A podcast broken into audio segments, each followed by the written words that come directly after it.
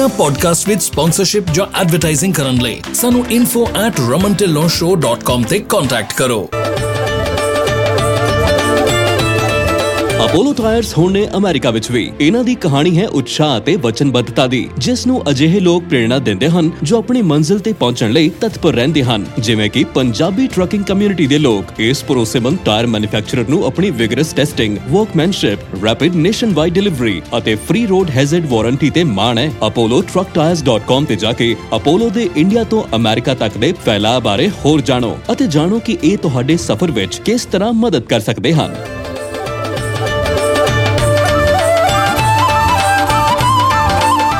Low discounts, fuel, tires, dispatching services, ELDs, factoring, workers compensation insurance, group healthcare, trucking softwares ਤੇ ਅਤੇ ਹੋਰ ਵੀ ਬਹੁਤ ਕੁਝ ਮੈਂਬਰਸ਼ਿਪ ਲਈ ਅਪਲਾਈ ਕਰਨ ਲਈ gonapta.org ਤੇ ਜਾਓ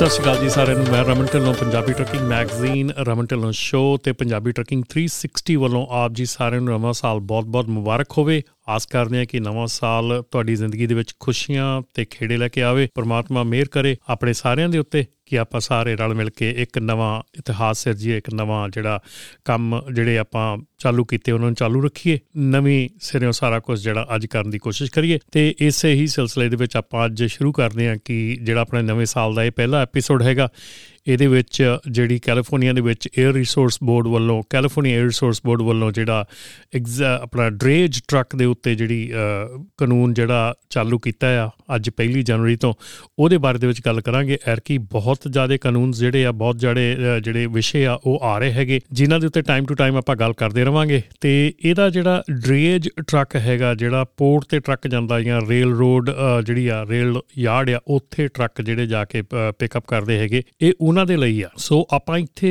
ਜੇ ਗੱਲ ਕਰੀਏ ਤੇ ਆਪਾਂ ਗੱਲ ਕਰਦੇ ਆ ਕਿ ਇਹਦੀ ਰਿਕੁਆਇਰਮੈਂਟ ਕੀ ਹੈ ਜਾਂ ਜਿਹੜੀ ਇਹਦੀ ਐਗਜ਼ਿਸਟਿੰਗ ਡਰੇਜ ਟਰੱਕ ਰਿਕੁਆਇਰਮੈਂਟ ਕੀ ਸੀਗੀ? ਕਿੱਦਾਂ ਇਹ ਕਦੋਂ ਸ਼ੁਰੂ ਹੋਇਆ ਤੇ ਕੀ ਇਹਦੇ ਵਿੱਚ ਹੈਗਾ ਸੀਗਾ ਪਹਿਲਾਂ? 2007 ਦੇ ਵਿੱਚ ਜਿਹੜਾ ਇਹ ਕਾਨੂੰਨ ਪਾਸ ਹੋਇਆ ਸੀਗਾ ਕੈਲੀਫੋਰਨੀਆ 에ਅਰ ਰਿਸੋਰਸ ਬੋਰਡ ਵੱਲੋਂ ਅਡਾਪਟ ਕੀਤਾ ਗਿਆ ਸੀਗਾ ਇਹ ਰੈਗੂਲੇਸ਼ਨ ਕਿ ਜਿਹੜੇ ਹੈਵੀ ਡਿਊਟੀ ਆ ਓਵਰ ਦਾ ਰੋਡ ਟਰੱਕਸ ਹੈਗੇ ਆ ਕੈਲੀਫੋਰਨੀਆ ਡਰਾਈਵ ਟਰੱਕਸ ਹੈਗੇ ਪੋਰਟਸ ਦੇ ਉੱਤੇ ਕੰਮ ਕਰਨ ਵਾਲੇ ਟਰੱਕ ਹੈਗੇ ਆ, ਉਹਨਾਂ ਦੇ ਜਿਹੜਾ ਇਹ ਜਿਹੜਾ ਪੋਲੂਸ਼ਨ ਆ, ਉਹ ਘਟਾਇਆ ਜਾਣਾ ਹੈ ਠੀਕ ਹੈ ਨਾ? ਸੋ ਇਹ 2007 ਦੇ ਵਿੱਚ ਹੋਇਆ ਸੀਗਾ। 2010 ਦੇ ਵਿੱਚ ਇਹਨੂੰ ਅਮੈਂਡ ਕੀਤਾ ਗਿਆ।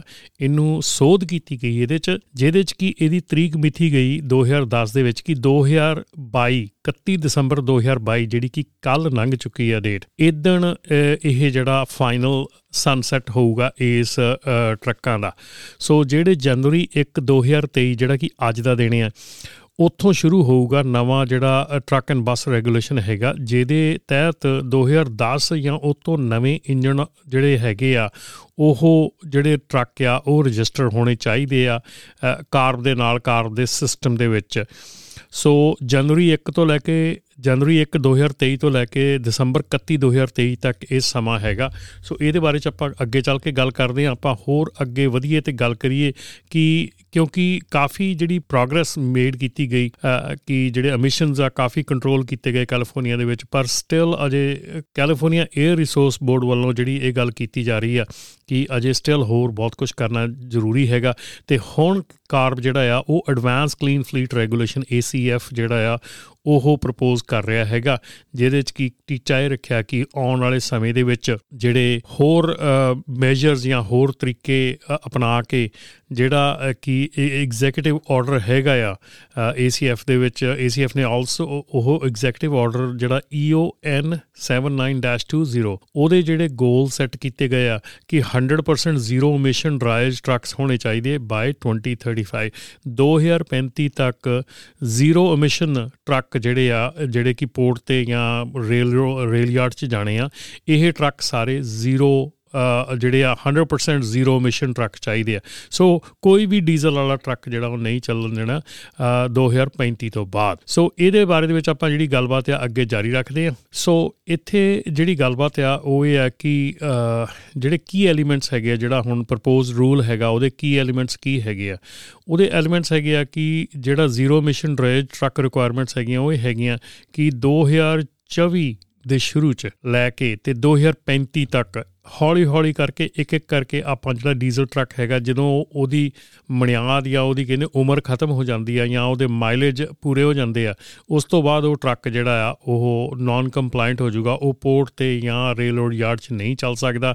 ਸੋ ਬੇਸਿਕਲੀ ਕੀ ਆ ਕਿ 2024 ਜਨਵਰੀ 1 2024 ਤੋਂ ਲੈ ਕੇ 2035 ਤੱਕ ਸਾਰੇ ਡੀਜ਼ਲ ਟਰੱਕ ਜਿਹੜੇ ਆ, ਉਹ ਪੋਰਟ ਤੇ ਤੇ ਰੇਲਰੋਡ ਯਾਰਡ ਦੇ ਵਿੱਚ ਜਾਣੇ ਖਤਮ ਹੋ ਜਾਣਗੇ। ਇਹਦੇ ਵਿੱਚ ਹੁਣ ਕਰਨਾ ਕਿਸ ਤਰ੍ਹਾਂ ਹੈਗਾ?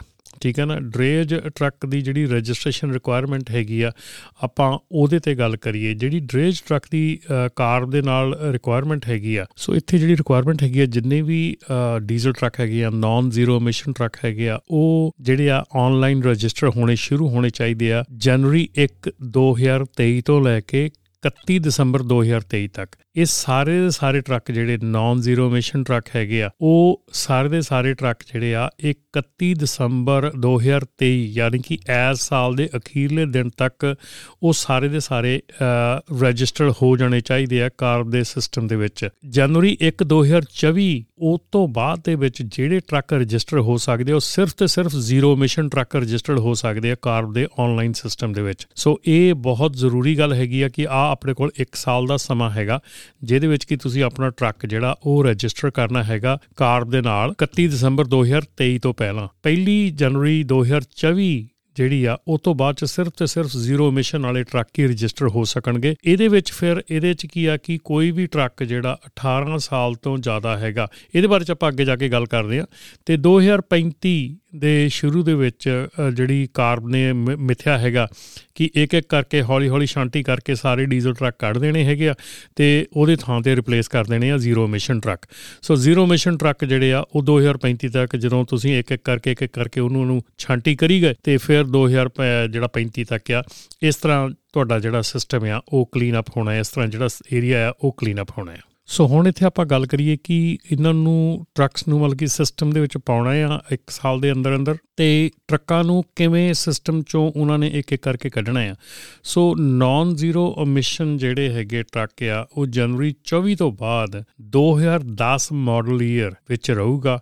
ਤੇ ਜਿਹਨੇ ਐਟਲੀਸਟ 1 ਸਾਲ ਸਾਲ ਦੇ ਵਿੱਚ ਇੱਕ ਵਾਰੀ ਐਟਲੀਸਟ ਉਹ ਪੋਰਟ ਤੇ ਜ਼ਰੂਰ ਗਿਆ ਹੋਣਾ ਚਾਹੀਦਾ ਟਰੱਕ 2024 ਦੇ ਵਿੱਚ। ਸੋ ਉਹ ਉਦੋਂ ਤੱਕ ਸਿਸਟਮ 'ਚ ਰਹੂਗਾ ਆਈਦਰ ਉਹ 8 ਲੱਖ ਮੀਲ ਚੱਲ ਜਾਵੇ ਜਾਂ ਉਹ 18 ਸਾਲ ਦੀ ਆਪਣੀ ਉਮਰ ਪੂਰੀ ਕਰ ਜਵੇ 2010 ਤੋਂ ਲੈ ਕੇ 2028 ਮਤਲਬ ਕਹਿ ਲਓ 28 ਦੇ ਵਿੱਚ ਜਿਹੜੇ 2010 ਵਾਲੇ ਟਰੱਕ ਹੈ 2028 ਦੇ ਵਿੱਚ ਉਹ ਆਟੋਮੈਟਿਕਲੀ ਬਾਹਰ ਨਿਕਲਣੇ ਸ਼ੁਰੂ ਹੋ ਜਾਣੇ, ਚਾਹੇ ਉਹਨਾਂ ਤੇ 8 ਲੱਖ ਮੀਲ ਹੈਗਾ ਚਾਹੇ ਨਹੀਂ ਹੈਗਾ। ਪਰ ਜਿਨ੍ਹਾਂ ਤੇ 8 ਲੱਖ ਮੀਲ ਉਹ ਤੋਂ ਪਹਿਲਾਂ ਆ ਜਾਂਦਾ ਆ, ਚਾਹੇ ਉਹ 18 ਸਾਲ ਤੋਂ ਘੱਟ ਉਮਰ ਵਾਲੇ ਆ, ਉਹ 18 ਮਤਲਬ ਕਿ 8 ਲੱਖ ਮੀਲ ਤੋਂ ਬਾਅਦ ਜਿਹੜੇ ਟਰੱਕ ਆ, ਉਹ ਉੱਥੋਂ ਪੋਰਟ ਤੇ ਨਹੀਂ ਜਾ ਸਕਣਗੇ। ਬਿਗਨਿੰਗ ਆਫ 2025 ਜਿਹੜਾ 2025 ਦੇ ਸ਼ੁਰੂਆਤ ਆ ਨਾਨ ਐਮਿਸ਼ਨ ਟਰੱਕ ਜਿਹੜੇ ਆ ਜਿਹੜੇ ਕਿ ਆਪਣੇ ਡੀਜ਼ਲ ਟਰੱਕ ਹੈਗੇ, ਜਿਹੜੇ ਇੱਕ ਵਾਰੀ ਐਨੂਅਲ ਵਿਜ਼ਿਟ ਰਿਕੁਆਇਰਮੈਂਟ ਨਹੀਂ ਪੂਰੀ ਕਰਦੇ ਜਾਂ ਉਹ ਆਪਣੇ 8 ਲੱਖ ਮੀਲ ਦੀ ਉਮਰ ਜਿਹੜੀ ਆ ਭੋਗ ਹਟੇ ਆ, ਤੇ ਉਹ ਜਿਹੜੀ ਆ ਟਰੱਕ ਆ, ਉਹ ਕੱਢਣੇ ਸ਼ੁਰੂ ਕਰ ਦੇਣੇ ਆ ਉੱਥੋਂ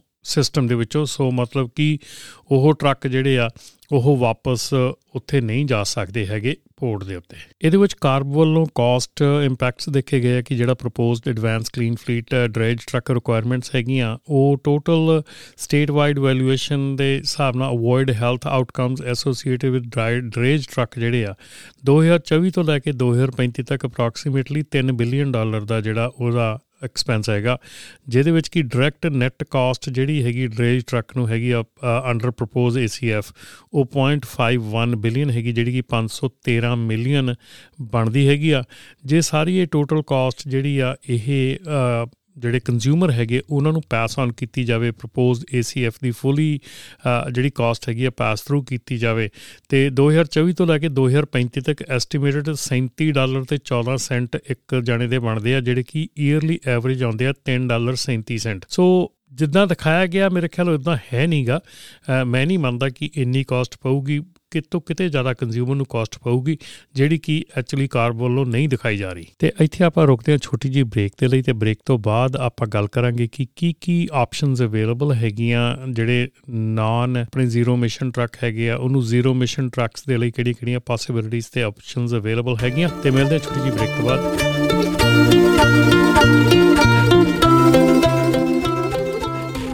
ਇਹਨਾਂ ਪੋਡਕਾਸਟ ਵਿੱਚ ਸਪਾਂਸਰਸ਼ਿਪ ਜਾਂ ਐਡਵਰਟਾਈਜ਼ਿੰਗ ਕਰਨ ਲਈ ਸਾਨੂੰ info@ramantillonshow.com ਤੇ ਕੰਟੈਕਟ ਕਰੋ।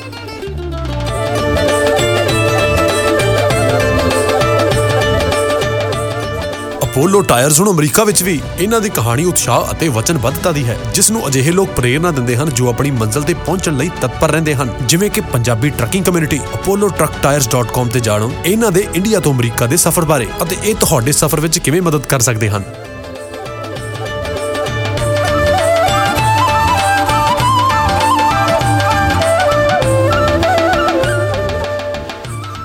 ਇਸ ਐਪੀਸੋਡ ਦਾ ਇਹ ਸੈਗਮੈਂਟ ਤੁਹਾਡੇ ਤੱਕ ਪਹੁੰਚਾ ਰਹੇ ਨੇ flat rate dispatching services incorporated powered by 25 years of combined trucking experience best lanes ਤੇ ਲਓ ਬੈਸਟ ਰੇਟਸ ਤੇ ਸਾਨੂੰ ਮੈਨੇਜ ਕਰਨ ਦਿਓ ਤੁਹਾਡੀ ਸਾਰੀ ਡਿਸਪੈਚ ਉਹ ਵੀ ਸਿਰਫ 5% ਤੇ ਸਾਨੂੰ 5597101212 ਤੇ ਕਾਲ ਕਰੋ ਔਰ ਵਿਜ਼ਿਟ www.flatratedispatching.com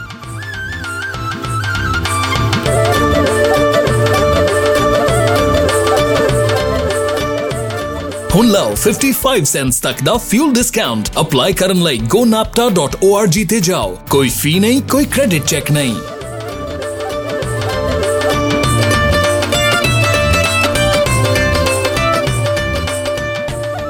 ਸਤਿ ਸ਼੍ਰੀ ਅਕਾਲ ਜੀ ਸਵਾਗਤ ਹੈ ਤੁਹਾਡਾ ਬ੍ਰੇਕ ਤੋਂ ਬਾਅਦ ਮੈਂ Raman Dhillon Punjabi trucking magazine 3 Punjabi trucking 360 ਤੇ ਰਮਨ ਢਿੱਲੋਂ ਸ਼ੋਅ ਦੇ ਵੱਲੋਂ ਅ, ਤਹਿ ਦਿਲੋਂ ਤੁਹਾਡਾ ਬਹੁਤ ਧੰਨਵਾਦ ਕਰਦਾ ਕਿ ਤੁਸੀਂ ਇਸ ਪ੍ਰੋਗਰਾਮ ਨੂੰ ਬੜੇ ਪਿਆਰ ਨਾਲ ਸੁਣਦੇ ਹੋ ਤੇ ਜੇ ਤੁਸੀਂ ਇਸ ਪ੍ਰੋਗਰਾਮ ਨੂੰ ਲਾਈਕ ਕਰਦੇ ਹੋ, ਤਾਂ ਜਰੂਰ ਆਪਣੇ ਅਗਲੇ ਚਾਹਣ ਵਾਲਿਆਂ ਦੇ ਨਾਲ, ਆਪਣੇ ਫਰੈਂਡਸ ਐਂਡ ਫੈਮਿਲੀ ਦੇ ਨਾਲ ਸ਼ੇਅਰ ਜਰੂਰ ਕਰਿਆ ਕਰੋ। ਤੇ ਜਿੱਦਾਂ ਕਿ ਆਪਾਂ ਡਰੇਜ ਟਰੱਕ ਦੀ ਗੱਲ ਕਰ ਰਹੇ ਸੀਗੇ, ਜਿਹੜੇ ਨਾਨ ਜ਼ੀਰੋ ਮਿਸ਼ਨ ਟਰੱਕਸ ਤੋਂ ਜ਼ੀਰੋ ਮਿਸ਼ਨ ਟਰੱਕਸ ਜਾਣਾ ਹੈਗਾ, ਉਹਨਾਂ ਦੀ ਗੱਲ ਕਰ ਰਹੇ ਸੀਗੇ। ਜ਼ੀਰੋ ਮਿਸ਼ਨ ਟਰੱਕ ਦੇ ਵਿੱਚ ਸਾਰਿਆਂ ਨਾਲੋਂ ਪਹਿਲਾ ਜਿਹੜੀ ਆਪਸ਼ਨ ਹੈਗੀ ਆ, ਉਹ ਬੈਟਰੀ ਇਲੈਕਟ੍ਰਿਕ ਡਰੇਜ ਟਰੱਕ ਦੀ ਹੈਗੀ ਆ। ਸੋ ਇਹ ਟਰੱਕ ਜਿਹੜਾ ਹੈਗਾ ਟੋਟਲੀ ਬੈਟਰੀ ਦੇ ਉੱਤੇ ਚੱਲ ਰਿਹਾ ਹੈਗਾ। ਜਿੱਦਾਂ ਕਿ ਤੁਸੀਂ ਅੱਜਕੱਲ ਦੇਖ ਰਹੇ ਹੋ, ਕਾਫੀ ਜਿਹੜੀ ਚਾਹੇ ਉਹ ਟੈਸਲਾ ਹੈਗਾ, ਚਾਹੇ ਉਹ ਵਾਲਵੋ ਹੈਗਾ, ਚਾਹੇ ਕੋਈ ਵੀ ਟਰੱਕ ਹੈਗਾ, ਕਾਫੀ ਉਹਦੇ ਤੇ ਜ਼ੋਰ ਸ਼ੋਰ ਦੇ ਨਾਲ ਕੰਮ ਚੱਲ ਰਿਹਾ ਹੈਗਾ। ਪਰ ਸਾਡਾ ਪਰਸਨਲ ਜਿਹੜਾ ਵਿਚਾਰ ਹੈਗਾ ਪਰਸਨਲ ਥਾਟ ਹੈਗੀ ਹੈ ਕਿ ਜਿਹੜਾ ਬੈਟਰੀ ਟਰੱਕ ਹੈਗਾ, ਔਰ ਇੰਨਾ ਵਧੀਆ ਆਪਸ਼ਨ ਨਹੀਂ ਹੈਗੀ, ਇੰਨਾ ਕਾਮਯਾਬ ਨਹੀਂ ਹੈਗਾ, ਕਿਉਂ ਕਈ ਰੀਜ਼ਨਸ ਹੈਗੇ, ਕਈ ਫੈਕਟਸ ਹੈਗੇ ਉਹਦੇ ਵਿੱਚ। ਇੱਕ ਤਾਂ ਜਿਹੜੀ ਬੈਟਰੀ ਹੈਗੀ ਆ ਕਿ ਇਨਫਰਾਸਟ੍ਰਕਚਰ ਸਾਡਾ ਰੈਡੀ ਨਹੀਂ ਹੈਗਾ ਇਸ ਵੇਲੇ ਬੈਟਰੀ ਟਰੱਕ ਨੂੰ ਪ-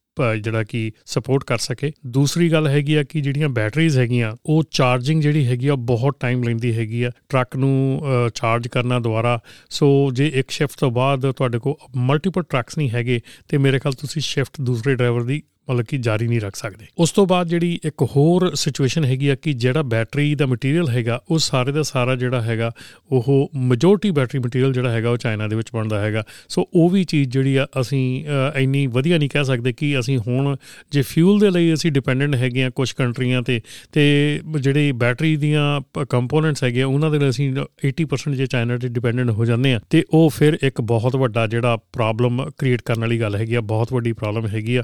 ਸੋ ਮੇਰੇ ਖਿਆਲ ਦੇ ਵਿੱਚ ਕਿ ਜਿਹੜਾ ਬੈਟਰੀ ਇਲੈਕਟ੍ਰਿਕ ਟਰੱਕ ਹੈਗਾ ਉਹ ਬਹੁਤ ਹੀ ਪੂਰ ਮਤਲਬ ਕਿ ਉਹਦੀ ਜਿੰਨਾ ਜਿੰਨਾ ਉੱਤੇ ਜ਼ੋਰ ਲੱਗਾ ਜਿੰਨਾ ਉੱਤੇ ਮਨੀ ਲੱਗਾ ਜਿੰਨੀ ਉੱਤੇ ਚੀਜ਼ ਲੱਗੀ ਹੈ ਇਸ ਵੇਲੇ ਅ, ਮੇਰੇ ਖਿਆਲ ਦੇ ਵਿੱਚ ਉਹ ਇੰਨੀ ਕਾਮਯਾਬ ਨਹੀਂ ਹੋ ਸਕਦੀ ਕਿਉਂਕਿ ਜਿਹੜੀਆਂ ਚੀਜ਼ਾਂ ਹੈਗੀਆਂ ਬਹੁਤ ਅਗੇਂਸਟ ਹੈਗੀਆਂ ਉਹਦੇ। ਮੇਰੇ ਖਿਆਲ ਇਸ ਤੋਂ ਬਿਹਤਰ ਹੁੰਦਾ ਜੇ ਅਸੀਂ ਅ, ਡੀਜ਼ਲ ਤੇ ਬੈਟਰੀ ਨੂੰ ਦੋਨਾਂ ਨੂੰ ਇਕੱਠੇ ਨੂੰ ਰੱਖ ਕੇ ਹਾਈਬ੍ਰਿਡ ਟਰੱਕ ਜਿਹੜੇ ਆ ਜਿੱਦਾਂ ਕਿ ਹਾਈਬ੍ਰਿਡ ਕਾਰਾਂ ਚੱਲੀਆਂ ਸੀਗੀਆਂ ਇਦਾਂ ਹੀ ਅਸੀਂ ਹਾਈਬ੍ਰਿਡ ਟਰੱਕਸ ਚਲਾਉਂਦੇ। ਕਿਉਂਕਿ ਹਾਈਬ੍ਰਿਡ ਕਾਰਾਂ ਜਿਹੜੀਆਂ ਜਾਂ ਹਾਈਬ੍ਰਿਡ ਟਰੱਕਸ ਜਿਹੜੇ ਹੈਗੇ ਆ ਉਹਦੇ ਵਿੱਚ ਅਸੀਂ ਕਨ- ਜਿਹੜਾ ਡੀਜ਼ਲ ਹੈਗਾ ਉਹਦੀ ਖਪਤ ਬਹੁਤ ਘਟਾ ਸਕਦੇ ਸੀਗੇ ਔਰ ਅਸੀਂ ਨਾਲ ਦੇ ਨਾਲ ਆਪਣਾ ਕੰਮ ਚੱਲਦਾ ਰੱਖ ਸਕਦੇ ਸੀਗੇ। ਇਸ ਤੋਂ ਬਾਅਦ ਜਿਹੜੀ ਅਗਲੀ ਆਪਸ਼ਨ ਹੈਗੀ ਆ ਉਹ ਹੈਗੀ ਆ hydrogen fuel cell electric drayage trucks ਠੀਕ ਹੈ ਨਾ?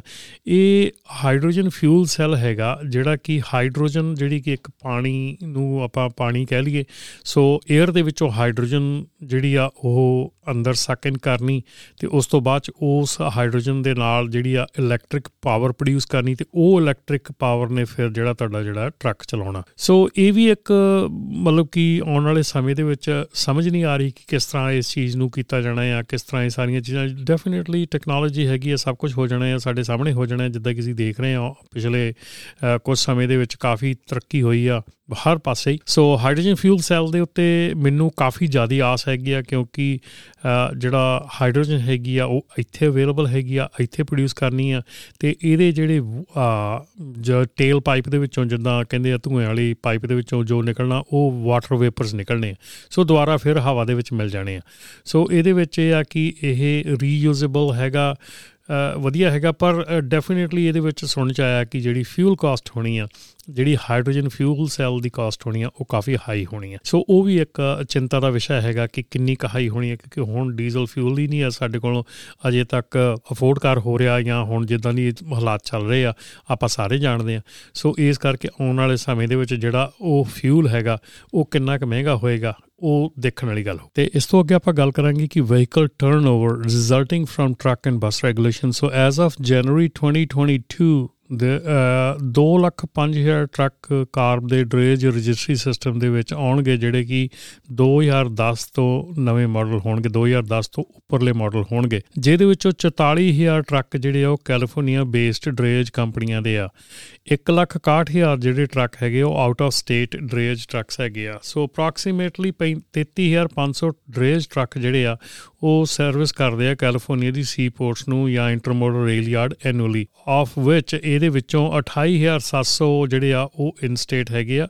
ਕੈਲੀਫੋਰਨੀਆ ਜਿਹੜੇ ਕੀ ਵਿਜ਼ਿਟ ਕਰਦੇ ਕੈਲੀਫੋਰਨੀਆ ਦੀ ਸੀ ਪੋਰਟਸ ਜਾਂ ਇੰਟਰਮੋਡਲ ਰੇਲ ਯਾਰਡਸ ਨੂੰ average 2 or more times per week than 112 ਵਾਰੀ ਸਾਲ ਦੇ ਵਿੱਚ ਉਹ ਉੱਥੇ ਪਹੁੰਚਦੇ ਆ, ਆਪਣੇ ਰੇਲ ਰੇਲ ਯਾਰਡ ਜਾਂ ਸੀਪੋਰਟ ਤੇ। ਤੇ ਇਸ ਤੋਂ ਬਾਅਦ ਜੇ ਅੱਗੇ ਆਪਾਂ ਗੱਲ ਕਰੀਏ ਕਿ ਜਿਹੜਾ ਡਰੇਜ ਟਰੱਕ ਹੈਗਾ, ਉਹਨੂੰ ਕੰਪੇਅਰ ਕੀਤਾ ਗਿਆ ਜੀ ਲੋਕੋਮੋਟਿਵ ਐਮਿਸ਼ਨਸ ਦੇ ਨਾਲ, ਇਹ 20 ਮੀਲ ਦੇ ਰੇਡੀਅਸ ਦੇ ਵਿੱਚ ਆ, ਜਿਹੜੇ ਪੀਐਮ ਪਾਰਟਿਕੂਲੇਟ ਮੈਟਰ ਹੈਗੇ ਆ, ਉਹਨਾਂ ਦੇ ਲਈ ਤੇ ਜਿਹੜੇ ਆਪਣੇ ਨੌਕਸ ਹੈਗੇ ਆ, ਉਹਨਾਂ ਦੇ ਲਈ ਟਰੱਕ ਵਰਸਸ ਟ੍ਰੇਨ ਜਿਹੜਾ ਆ।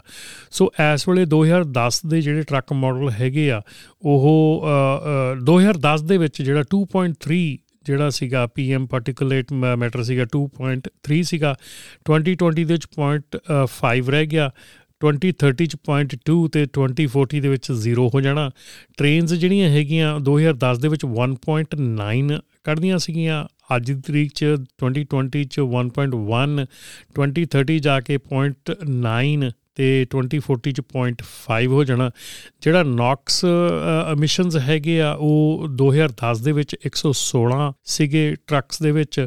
ਇਹਦੇ ਕੰਪੈਰੀਟਿਵਲੀ ਟ੍ਰੇਨਸ ਸੀਗੇ 51 2020 ਦੇ ਵਿੱਚ ਟਰੱਕਸ ਦੇ ਵਿੱਚ ਹੈਗੇ 66 ਤੇ ਟ੍ਰੇਨਸ ਹੈਗੇ 46 2030 ਚ ਟਰੱਕਾਂ ਦੇ ਵਿੱਚ 24 ਤੇ ਉਸ ਤੋਂ ਬਾਅਦ ਜਿਹੜੇ ਹੈਗੇ ਆ ਜੀ 2030 ਦੇ ਟ੍ਰੇਨਸ 43 2040 ਚ ਟਰੱਕਸ 0 ਤੇ ਟ੍ਰੇਨਸ 29 ਸੋ ਇਹ ਜਿਹੜਾ ਕੰਪੈਰੀਜ਼ਨ ਦਿੱਤਾ ਗਿਆ ਕਿ ਇਹਦੇ ਵਿੱਚ ਦੱਸਿਆ ਗਿਆ ਕਿ ਟ੍ਰੇਨਸ ਦੇ ਵਿੱਚ ਕਾਫੀ ਘੱਟ ਜਿਹੜਾ ਹੈਗਾ ਉਹ ਪੋਲੂਸ਼ਨ ਕਰਦੀਆਂ ਹੈਗੀਆਂ। ਆਬਵੀਅਸਲੀ ਯੂ نو ਬਹੁਤ ਜ਼ਿਆਦਾ ਫਰੇਟ ਕੈਰੀ ਕਰਦੀਆਂ ਸੋ ਇਸ ਕਰਕੇ ਪੋਲੂਸ਼ਨ ਉਹਨਾਂ ਦਾ ਘੱਟ ਹੋਣਾ, ਕਿਉਂਕਿ ਇੰਜਨ ਇੱਕੋ ਹੀ ਹੁੰਦਾ ਵਿੱਚ, ਬਾਕੀ ਸਾਰੇ ਟੱਬੇ ਹੁੰਦੇ ਪਿੱਛੇ। ਸੋ ਹੁਣ ਆਪਣਾ ਬੇਸਿਕਲੀ ਕੰਮ ਇਹ ਰਹਿ ਜਾਂਦਾ ਹੈ ਕਿ ਹੁਣ ਆਪਾਂ ਇਹਦੇ ਉੱਤੇ ਧਿਆਨ ਦਈਏ ਕਿ ਇਸ ਜਿਹੜਾ ਰੂਲ ਐਂਡ ਰੈਗੂਲੇਸ਼ਨ ਆ ਰਹੇ ਹੈਗੇ ਆ, ਇਹਨੂੰ ਕੰਪਲਾਈਂਸ ਦੇ ਵਿੱਚ ਲੈ ਕੇ ਜਾਣ ਨੂੰ ਸਾਡੀ ਸਾਡੀ ਕੰਪਨੀ ਨੂੰ ਕਿੱਥੋਂ ਤੱਕ ਕੰਮ ਕਰਨਾ ਪੈਣਾ। ਸੋ ਜਿੰਨੇ ਵੀ ਇਹ ਇਸ਼ੂਜ਼ ਹੈਗੇ ਪ੍ਰੋਬਲਮਸ ਹੈਗੇ ਆ ਜਾਂ ਜਿੰਨੀਆਂ ਵੀ ਇਹ ਕੰਪਲਾਈਂਸ ਚੀਜ਼ਾਂ ਹੈਗੀਆਂ, ਇਹਦੇ ਵਿੱਚ ਡੈਫੀਨਿਟਲੀ ਕਾਸਟ ਜਿਹੜੀ ਆ ਉਹ ਟਰੱਕਿੰਗ ਕੰਪਨੀਆਂ ਨੂੰ ਪੈਣੀ ਹੈਗੀ ਹੈ ਟਰੱਕਿੰਗ ਕੰਪਨੀਆਂ ਨੇ ਕਾਸਟ ਬੇਅਰ ਕਰਨੀ ਆ ਤੇ ਉਹ ਕਾਸਟ ਬੇਅਰ ਕਰਨ ਤੋਂ ਬਾਅਦ ਟਰੱਕਿੰਗ ਕੰਪਨੀਆਂ ਨੇ ਅੱਗੇ ਪਾਸ ਔਨ ਕਰਨੀ ਹੈ ਸੋ ਕਿੰਨੀਆਂ ਕੁ ਟਰੱਕਿੰਗ ਕੰਪਨੀਆਂ ਜਿਹੜੀਆਂ ਕੈਪੇਬਲ ਹੈਗੀਆਂ ਕਿ ਇਹ ਕਾਸਟ ਨੂੰ ਬੇਅਰ ਕਰ ਸਕਦੀਆਂ, ਇਹ ਕਾਸਟ ਨੂੰ ਚੱਕ ਸਕਦੀਆਂ, ਉਹ ਦੇਖਣ ਵਾਲੀ ਗੱਲ ਰਹੂਗੀ ਔਰ ਉਹਦੇ ਵਿੱਚ ਜਿਹੜਾ ਆਉਣ ਵਾਲਾ ਸਮਾਂ ਹੈਗਾ, ਉਹਦੇ ਵਿੱਚ ਇਹ ਦੇਖਣਾ ਪਊਗਾ ਕਿ ਕਿੰਨੀਆਂ ਕਿੰਨੀਆਂ ਕੰਪਨੀਆਂ ਜਿਹੜੀਆਂ ਹੈਗੀਆਂ ਇਸ ਕਾਸਟ ਨੂੰ ਬੇਅਰ ਕਰ ਸਕਦੀਆਂ ਔਰ ਇਸ ਕਾਸਟ ਦੇ ਉੱਤੇ ਆਪਣਾ ਕੰਮ ਅੱਗੇ ਵਧਾ ਸਕਦੀਆਂ। ਜਿਵੇਂ ਕਿ ਇਸ ਵੇਲੇ ਆਪਾਂ ਨੂੰ ਸਾਰਿਆਂ ਨੂੰ ਪਤਾ ਹੀ ਆ ਕਿ ਟਰੱਕਿੰਗ ਇੰਡਸਟਰੀ ਬੜੇ ਮਾੜੇ ਦੌਰ ਦੇ ਵਿੱਚੋਂ ਚੱਲ ਰਹੀ ਹੈਗੀ ਆ। ਸੋ ਕੋਸ਼ਿਸ਼ ਇਹ ਕਰੋ ਕਿ ਸਾਰੀਆਂ ਜਿਹੜੀਆਂ ਚੀਜ਼ਾਂ ਹੈਗੀਆਂ, ਸਾਰੀਆਂ ਜਿਹੜੀਆਂ ਆਪਸ਼ਨਸ ਹੈਗੀਆਂ ਇਵੈਲੂਏਟ ਕਰੋ। ਆਪਣੇ ਆਪ ਨੂੰ ਦੇਖੋ ਕਿ ਤੁਸੀਂ ਕਿੱਥੇ ਸਟੈਂਡ ਕਰਦੇ ਹੈਗੇ ਆ, ਕੀ ਇਹ ਆਪਸ਼ਨ ਤੁਹਾਡੇ ਲਈ ਵੈਲਿਡ ਹੈਗੀ ਆ, ਵਧੀਆ ਹੈਗੀ ਆ, ਕੀ ਤੁਸੀਂ ਇਸ ਆਪਸ਼ਨ ਦੇ ਨਾਲ ਅੱਗੇ ਵੱਧ ਸਕਦੇ ਅੱਗੇ ਚੱਲ ਸਕਦੇ ਆ। ਜੇ ਤੁਹਾਨੂੰ ਲੱਗਦਾ ਹੈ ਕਿ ਇਸ ਆਪਸ਼ਨ ਦੇ ਨਾਲ ਤੁਸੀਂ ਅੱਗੇ ਵੱਧ ਸਕਦੇ, ਕਰ ਸਕਦੇ ਆ, ਤੇ ਤੁਸੀਂ ਉਸ ਆਪਸ਼ਨ ਨੂੰ ਸਾਰੇ ਉਹਦੇ ਜਿਹੜੇ ਏਰੀਆਜ਼ ਹੈਗੇ ਆ, ਉਹ ਸਾਰੇ ਦੇਖੋ ਪਹਿਲਾਂ। ਇਸ ਤੋਂ ਪਹਿਲਾਂ ਕਿ ਤੁਸੀਂ ਕੋਈ ਇਨਵੈਸਟ ਕਰੋ ਜਾਂ ਕੋਈ ਵੀ ਚੀਜ਼ ਕਰੋ। ਆਉਣ ਵਾਲੇ ਇਸ ਸਾਲ ਦੇ ਵਿੱਚ ਆਸ ਕਰਦੇ ਆ ਕਿ ਜਿਹੜੀ ਟਰੱਕਿੰਗ ਇੰਡਸਟਰੀ ਆ, ਉਹ ਬਿਹਤਰ ਹੋਊਗੀ। ਆਉਣ ਵਾਲੇ ਸਾਲ ਦੇ ਵਿੱਚ ਆਸ ਕਰਦੇ ਆ ਕਿ ਜਿਹੜੀਆਂ ਸਾਡੀਆਂ ਤੰਗੀਆਂ ਤਕਲੀਫਾਂ ਹੈਗੀਆਂ ਟਰੱਕਿੰਗ ਇੰਡਸਟਰੀ ਦੇ ਸੁਣੀਆਂ ਜਾਣਗੀਆਂ, ਜਿਹੜੇ ਨਵੇਂ ਰੂਲ ਐਂਡ ਰੈਗੂਲੇਸ਼ਨਸ ਆ ਰਹੇ ਆ, ਉਹਨਾਂ ਦੇ ਉੱਤੇ ਆਉਣ ਵਾਲੇ ਸਮੇਂ ਦੇ ਵਿੱਚ ਆਪਾਂ ਜਿਹੜੇ ਆ ਟਾਈਮ ਟੂ ਟਾਈਮ ਗੱਲ ਕਰਦੇ ਰਵਾਂਗੇ। ਤੁਹਾਨੂੰ ਇਹ ਪ੍ਰੋਗਰਾਮ ਕਿਸ ਤਰ੍ਹਾਂ ਦਾ ਲੱਗਦਾ, ਤੁਸੀਂ ਪਲੀਜ਼ ਆਪਣੇ ਵਿਚਾਰ ਜਿਹੜੇ ਆ ਸਾਡੇ ਨਾਲ ਸਾਂਝੇ ਜ਼ਰੂਰ ਕਰਿਆ ਕਰੋ।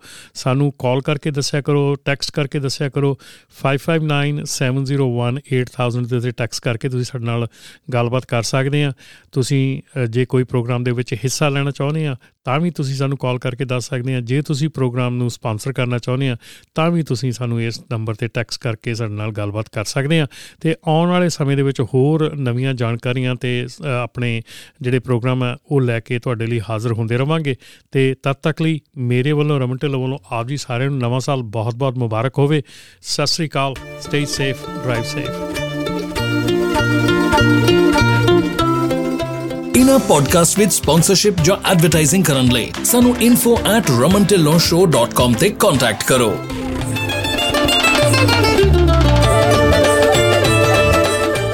ਅਪੋਲੋ ਟਾਇਰਸ ਹੁਣ ਨੇ ਅਮਰੀਕਾ ਵਿੱਚ ਵੀ। ਇਹਨਾਂ ਦੀ ਕਹਾਣੀ ਹੈ ਉਤਸ਼ਾਹ ਅਤੇ ਵਚਨਬੱਧਤਾ ਦੀ ਜਿਸ ਨੂੰ ਅਜਿਹੇ ਲੋਕ ਪ੍ਰੇਰਣਾ ਦਿੰਦੇ ਹਨ, ਜੋ ਆਪਣੀ ਮੰਜ਼ਿਲ ਤੇ ਪਹੁੰਚਣ ਲਈ ਤਤਪਰ ਰਹਿੰਦੇ ਹਨ। ਜਿਵੇਂ ਕਿ ਪੰਜਾਬੀ ਟਰੱਕਿੰਗ ਕਮਿਊਨਿਟੀ ਦੇ ਲੋਕ, ਇਸ ਭਰੋਸੇਮੰਦ ਟਾਇਰ ਮੈਨੂਫੈਕਚਰਰ ਨੂੰ ਆਪਣੀ vigorous testing workmanship rapid nationwide delivery ਅਤੇ ਫ੍ਰੀ ਰੋਡ ਹੈਜ਼ਰਡ ਵਾਰੰਟੀ ਤੇ ਮਾਣ ਹੈ। Apollo-trucktires.com ਤੇ ਜਾ ਕੇ ਅਪੋਲੋ ਦੇ ਇੰਡੀਆ ਤੋਂ ਅਮਰੀਕਾ ਤੱਕ ਦੇ ਫੈਲਾਅ ਬਾਰੇ ਹੋਰ ਜਾਣੋ ਅਤੇ ਜਾਣੋ ਕਿ ਇਹ ਤੁਹਾਡੇ ਸਫ਼ਰ ਵਿੱਚ ਕਿਸ ਤਰ੍ਹਾਂ ਮਦਦ ਕਰ ਸਕਦੇ ਹਨ।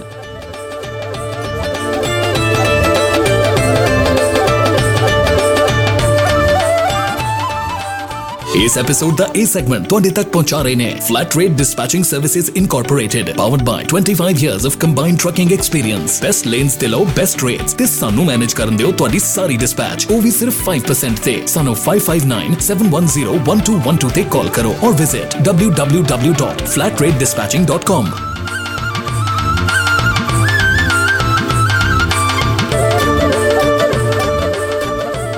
ਇਸ ਐਪੀਸੋਡ ਦਾ ਇਹ ਸੈਗਮੈਂਟ ਤੁਹਾਡੇ ਤੱਕ ਲੈ ਕੇ ਆਏ ਹਨ ਪ੍ਰਾਈਮ ਲਿੰਕ ਐਕਸਪ੍ਰੈਸ ਇਨਕੋਰਪੋਰੇਟਡ ਪਿਛਲੇ 18 ਸਾਲਾਂ ਤੋਂ ਟਰੱਕਿੰਗ ਇੰਡਸਟਰੀ ਨੂੰ ਸਰਵ ਕਰ ਰਹੇ ਹਨ। ਸਾਡੇ ਨਾਲ ਡਰਾਈਵਿੰਗ ਸ਼ੁਰੂ ਕਰਨ ਲਈ ਜਾਂ ਹੋਰ ਜਾਣਕਾਰੀ ਲਈ ਸਾਨੂੰ 2092520070 ਤੇ ਕਾਲ ਕਰੋ।